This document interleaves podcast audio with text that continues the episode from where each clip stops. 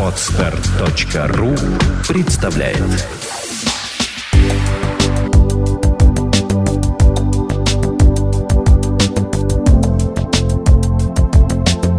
Добрый день, дорогие слушатели. С вами подкаст «Психология, мифы и реальность». Его бессменная ведущая Александра Иванова. И мой бессменный соведущий Андрей Капецкий. Здравствуйте. Здравствуйте. Поговорим мы сегодня на тему непонимания в парах.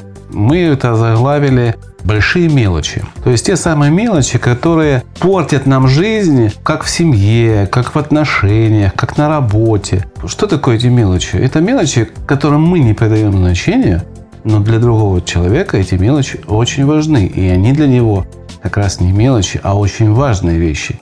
И нестыковка его ожиданий с нашим представлением о том, что это важно для него, а для нас это не важно, приводит к конфликтам на голом месте фактически. В стакане возникает буря. Есть такая очень хорошая персидская пословица. Непонимание порой способно дружбу подменить враждой.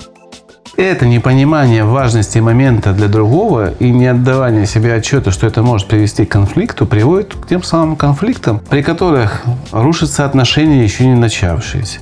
Непонимание в семье творится между дочерьми, матерьми, сыновьями. Этот конфликт отцов и детей. В коллективе, там, где вы работаете, возникает ссоры на голом месте, потому что для одного какая-то мелочь очень важна. Ну, для вас, вернее, то, что является мелочью, для него это очень важно.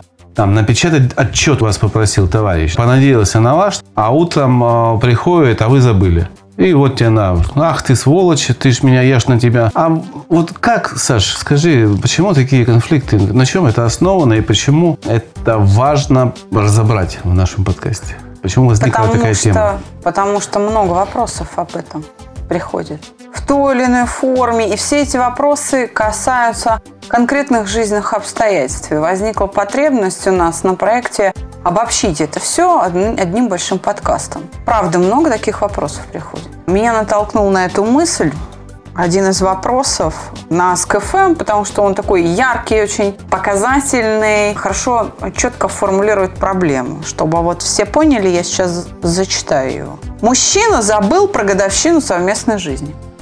Самое главное, что он довольно часто упрекает меня в том, что я не помню каких-то деталей наших разговоров. Говорит, что это наводит его на сомнение, что для меня это важно. А как же мне отнестись к тому, что он не помнит нашу дату, хотя я напоминал два раза за неделю до? Ну да, могу забыть, что эту э, историю я ему уже рассказывала. Я монстр, он монстр, мы оба. Мне жутко обидно, что меня обвиняют в мелочах, а мои вполне обозначенные важные моменты игнорируют. Как быть? И вот все в том же духе и все о том же и про то же в самых разных вариациях. Вот когда ты говорил об офисных войнах, часто, допустим, руководитель вызывает сотрудника и делает ему замечание по его работе. Неважно какой, документы ли, или там производственный какой-то вопрос, делает ему замечание. Сотрудник уходит, кивает головой, уходит и, приходя в свой отдел, в свое подразделение, говорит, что он ко мне придирается из-за всякой ерунды. А эта ерунда, которая в понимании работника является всякой хренью, это то, что нужно начальнику для определенных целей. И сотрудник не придает значения важнейшим деталям. Потому что, возможно, именно форма исполнения действия решает все перед кем-то другим, перед каким-то третьим лицом. Угу. То есть действие или документ должен быть оформлен именно этим шрифтом, именно с таким разбегом, именно в это время, именно вот такими словами нужно начать презентацию материала. Потому что вот это вступление, допустим, отрабатывал другой отдел. Скажем, обращение торгового персонала к покупателю в определенной форме с определенной фразой родилось благодаря брейнсторму, то есть мозговому штурму рекламного отдела или маркетингового отдела. А, они пришли к выводу, что именно вот эта фраза является коммуникационной стратегией продаж на ближайшие полгода в компании. Ты как-то мне рассказывала, что был на бизнес-завтраке, и там приводился пример, когда ночной клуб, где танцуют барышни, достигнув определенного оборота, уперся в средний чек, допустим, там в тысячу рублей. И вот идет время, идет, а средний чек не поднимается выше тысячи рублей. И они решили эту проблему тем, что когда люди уже покушали, они заказывают, например, чай. Все, что требовалось от официанта, сказать, да, хорошо, чай какой такой с лимоном, без лимона там, да, он фиксирует у себя на бумажке.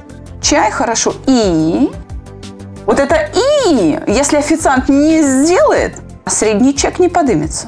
Это то, что для официанта может казаться всякой хренью, но это решение подняло средний чек в компании. Это не мелочь, это узловой элемент коммуникационной стратегии продаж. О чем работник может не знать, это не его дело. Его дело исполнить, ему за это платят. Ему не надо понимать, ему нужно просто выполнить. Конфликты на работе часто основаны на вот этом бросовом отношении к тому, что является важным для другого. Потому что сотрудник не пытается познать цель руководителя. Он не доверяет ему, он считает, что он и сам с усам, и умнее начальства.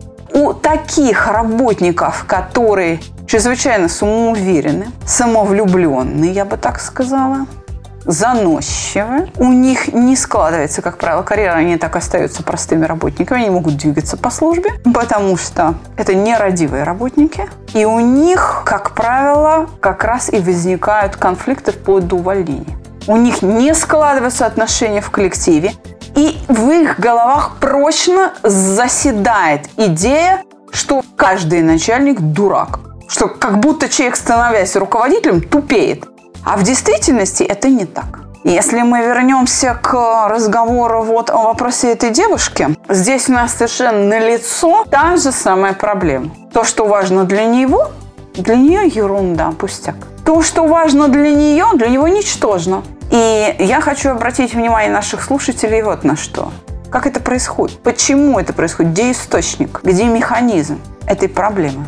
Невнимательное отношение друг к другу. Как раз хотела спросить, а любовь-то там есть? Она есть. Но она очень ослаблена, видимо, или как? Она есть, но этой любви не хватает внимания. Угу. То есть люди не познали друг друга. Как происходит построение отношений? Как они возникают? Ну, приведи простые примеры, доступные каждому. Как возникает любовь? Ну, конечно.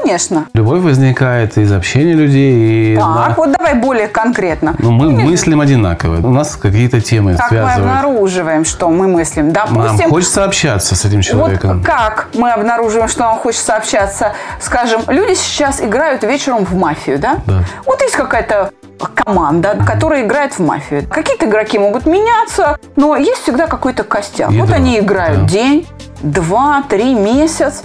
И они что, вовлечены в общение. За эти пару месяцев что они обнаруживают в этом общении? Общие какие-то вещи, которые их сближают. Например, интересы. музыка да, нравится, да? Да.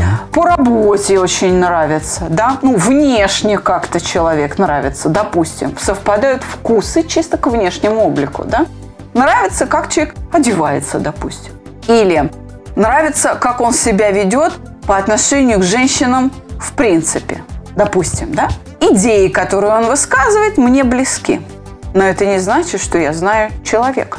Для этого мы идем с человеком уже не в мафию, а отдельно общаться в кафе и разговариваем на темы какие-то более глубокие, которые не обсудишь в э, большой компании. Потому что большая компания очень четко всегда следит за отношениями между участниками, участниками да, да, и начинает это обсуждать, если так быть. О, вы знаете, смотри, он к ней вот под, подкатывает, да.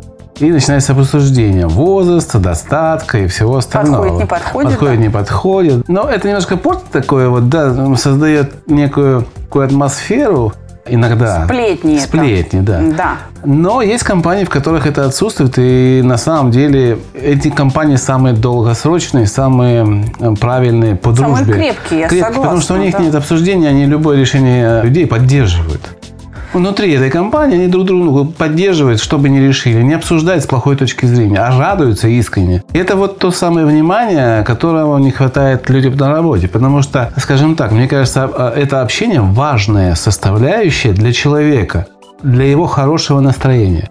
Не пообщавшись с этими людьми, он не получит некого заряда бодрости, позитива, и он не хочет его портить. Поэтому это важно заставлять его, именно заставляет вспоминать мелочи делать какие-то сюрпризы, помнить о днях рождениях участников этой группы, принести там цветочки или договориться в флешмобе, когда там люди присылают картинки какие-то, да, с поддержкой. Вот я лежал в больнице, когда мне моя группа, где я играл в мафию, а, прислала такой флешмоб, а, что мы с тобой, Андрюха, мы с тобой, держись.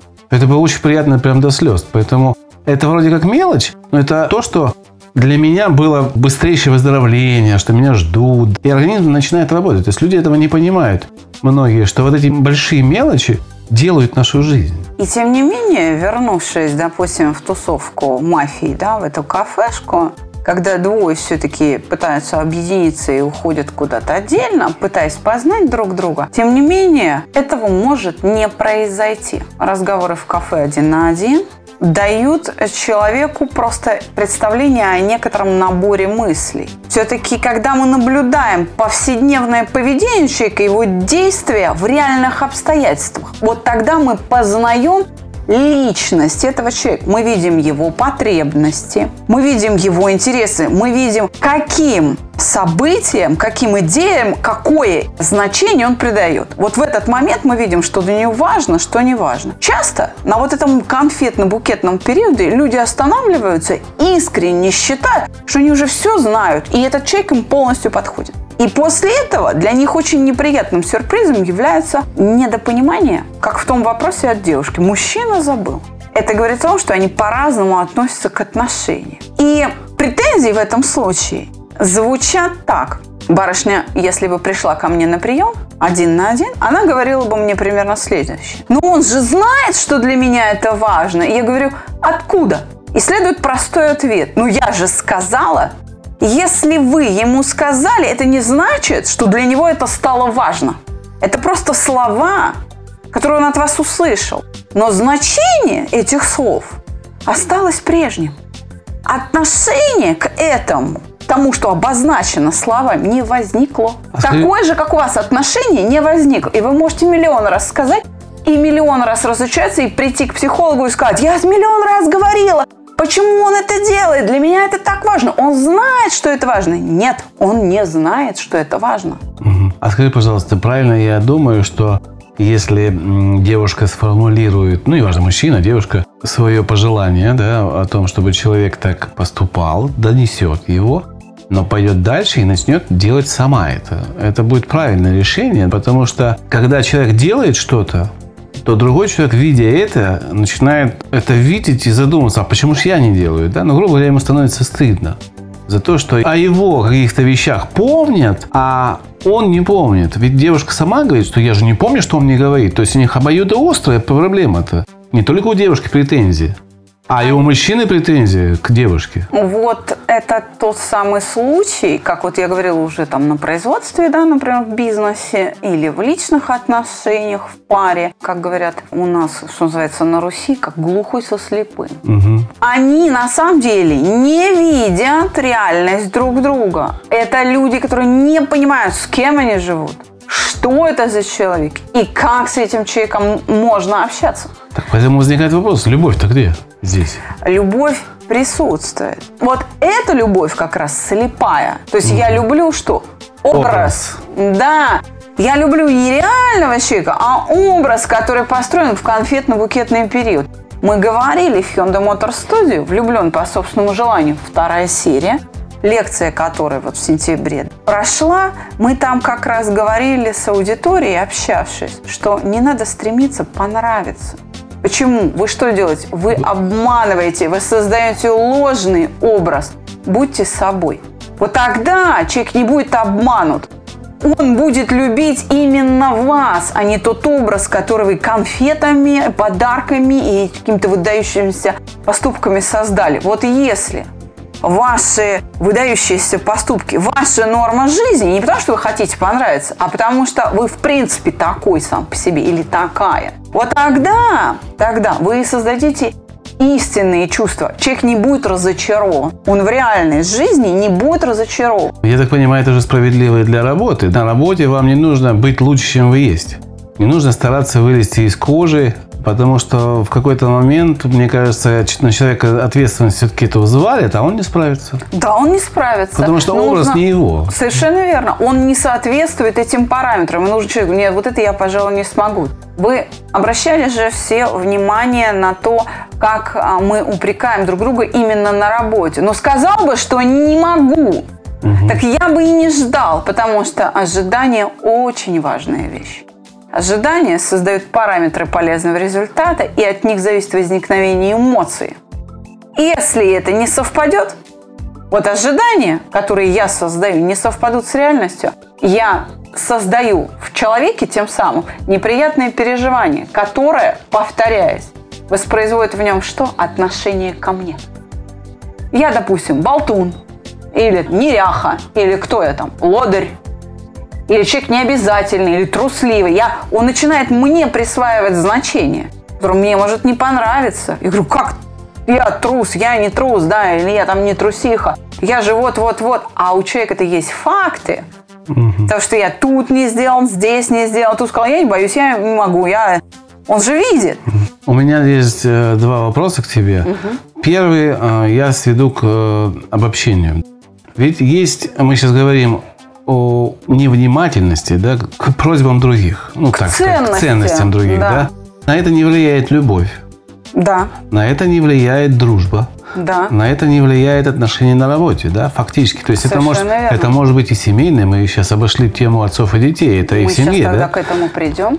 Фактически что-то другое объединяет это поведение. Вот что объединяет это поведение, хотелось бы узнать. Почему в разных ситуациях, в семье же это важное отношение семейное, отец с сыном, а, мама с дочерью, да, а в непонимании нету. Не сварила ты свеклу для салата.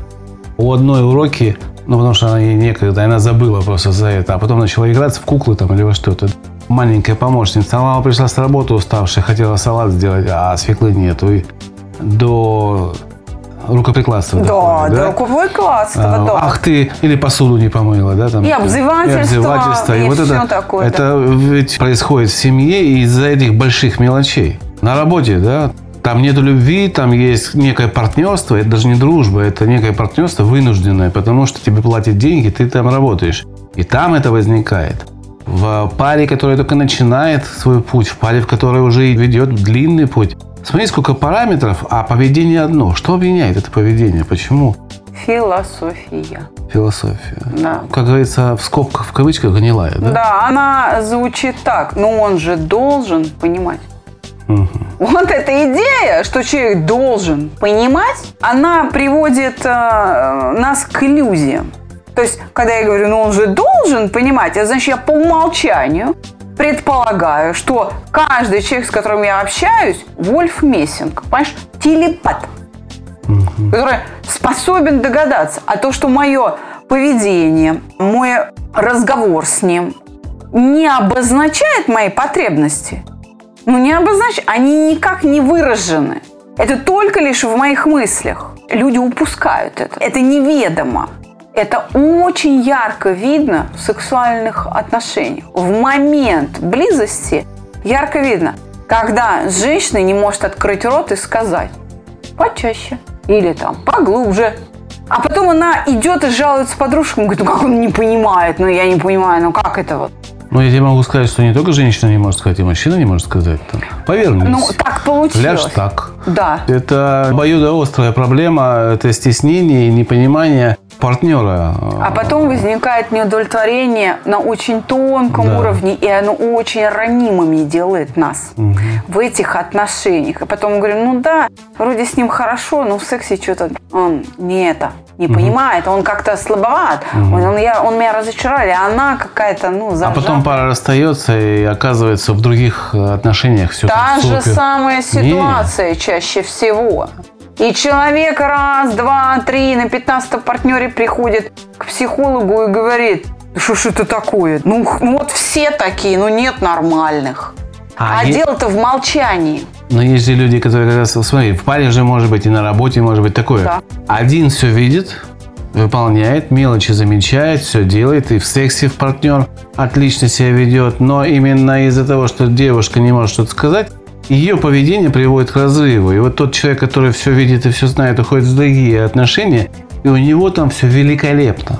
Да. А это- у этого человека, Да. вот он ходит 15 человек, потому что это вот философия этого человека плохая. А Ну, как ее что- нельзя называть плохой. она Ну, просто вот вот такая, такая, что да. она приводит к разрывам. Здесь вам просто вот тогда в чем? В том, что тот, кто ушел, он, по сути, исправляет свою ошибку. Именно потому, что его уровень Мышления. сознания, уровень мышления выше.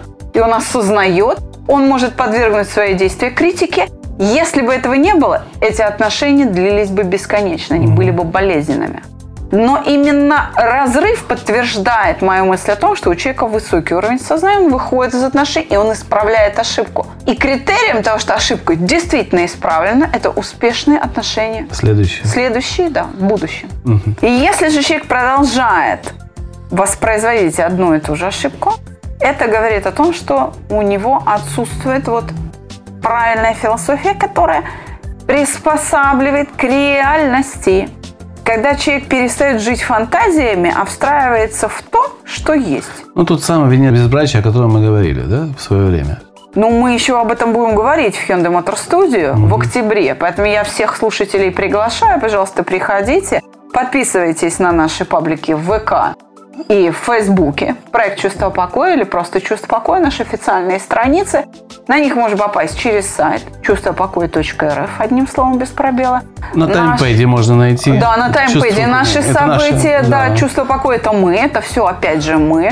Наш вот этот красивый, симпатичный, круглый логотипчик хамелеончик. На Ютубе Александра Иванова, пользователя. мой канал Там наши Александра лекции Иванова. и ответы на вопросы видео уже Совершенно появились. верно. Туда публикуются наши лекции все из Hyundai Motor Studio и видеорубрика «Вопрос-ответ» идет.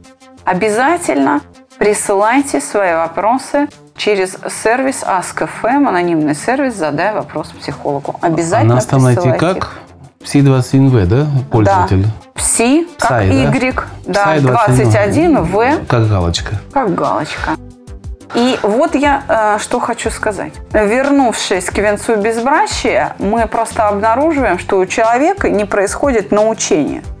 Скажем так, вот в том примере, который ты привел, развитие ситуации могло бы быть и таким. Если бы уровень сознания у человека, который все-таки вышел из отношений, да, создал более успешно, был бы еще выше, то человек задался бы целью, а как научить как создать условия для формирования требуемой философии, которая бы привела к приспособлению пары и повышению уровня сознания у второго партнера. То есть он бы занялся педагогикой. А у меня как раз вопрос был по этой теме. Я хотел спросить, как человеку выйти из этого порочного круга и идентифицировать эту проблему. То есть человек-то на самом деле находящийся в поиске партнера и не имеющий возможности понять себя, не понимает, почему происходит это. Он не понимает своих действий, он не учится ничего, не приспосабливается. И он находится вот в этом. Как ему из этого круга выйти и идентифицировать эту проблему-то? Он неизбежно идентифицирует. Это зависит от количества боли душевной, которую он испытывает. То есть на 15-м разе или Чем, на а, 20-м? э, ну да, то есть чем чаще случается эта душевная боль, ну, грубо говоря, за какую-то единицу времени, там полгода, год, чем чаще он это испытывает, тем быстрее он начинает делать обобщения и выводы. Как ни странно, нужно пройти через эту боль. И чтобы пройти через эту боль внутри одних отношений, не меняя партнеров, а внутри одних отношений, больно должно быть только тому, кто ошибается. А вот тогда второй, имея достаточный уровень любви, достаточный уровень сознания, он может помочь ему преодолеть эту боль, принять человека с этим и продолжать его любить и приспособить его к себе. Это важно в отношениях. А что делать? Отцы, дети, То же работа. самое. Как я приму? Ну вот я же ненавижу этого или не люблю вот соседа справа, да? Но он мне не нравится. От него плохо пахнет, он приходит в неряшливой одежде. Он не выполняет многие вещи по работе, да, за него приходится доделывать. Как мне настроить так, чтобы я к нему перестал относиться предвзято, и, может быть, все-таки он начнет что-то делать? Или я являюсь его начальником? Как мне мотивировать вот этого человека? А, вот здесь, извини, Андрей, я тебя перебила, вот здесь нужно отделять любовные отношения от гражданских. В Писании сказано Богу Богово, Кесарю. Кесарю Кесарю. Нужно отделять любовные отношения от как бы деловых. Есть люди близкие, а есть люди посторонние. С посторонними людьми не стоит сюсюкаться. И в этом польза этих отношений и их смысл. Если я ошибаюсь, я должна быть бита. Тогда лишь это заставит меня задуматься. И я легче перенесу это, чем когда меня побьет близкий. Потому что от того, что меня побьет близкий, но в кавычках, я, я не говорю буквально, а то, что меня побьет близкий, причинит мне какую-то боль, я просто буду переживать, но я не осмыслю это. Переведу на русский с профессионального твоего. Что я услышал? Проблема одна, но в разных ситуациях. Есть ситуации в близких отношениях, есть в дружбе, есть в деловых отношениях. Но вот эти большие мелочи, они случаются везде. Значит, решения в каждой ситуации разные выходят. Здесь я могу вытерпеть и через любовь попробовать человека подтянуть по своему уровню, да, а на работе я должен его отругать, чтобы он понял, что он делает не да. так. Да? То есть все-таки разные а отцы и дети, а дружба, как здесь делать? Дружба это все-таки относится больше к любовным, наверное, отношениям. Ну, Хотя не, не, не в той степени. В дружбе нужно смотреть от ситуации какова ситуация, что она требует. Ну, нельзя разговаривать. А, а в отношениях... Настолько настоящий друг может сказать тебе в лицо все. Да. Настоящий друг, он первым тебе в морду даст, чтобы угу. удержать тебя от ошибки. Угу. Вот это настоящий. Это не тот, кто давай вместе с тобой выпьем. Угу. А это, это тот, кто все время по шерстке гладит, это не всегда настоящий друг. Далеко не всегда. Нужно понимать просто, какие это отношения, божественные или как бы не божественные. То есть любовные или общественные. Вот это деление, вот эта градация позволяет применить принцип. Угу. Терпеть, не терпеть. Заниматься педагогикой, не заниматься педагогикой. Вот и все. Я надеюсь, что мы вкратце, вкратце Описали. осветили угу. эту тему. По крайней мере, и мне бы хотелось, чтобы наши с тобой слушатели прикоснулись своими мыслями к тому, что я говорю.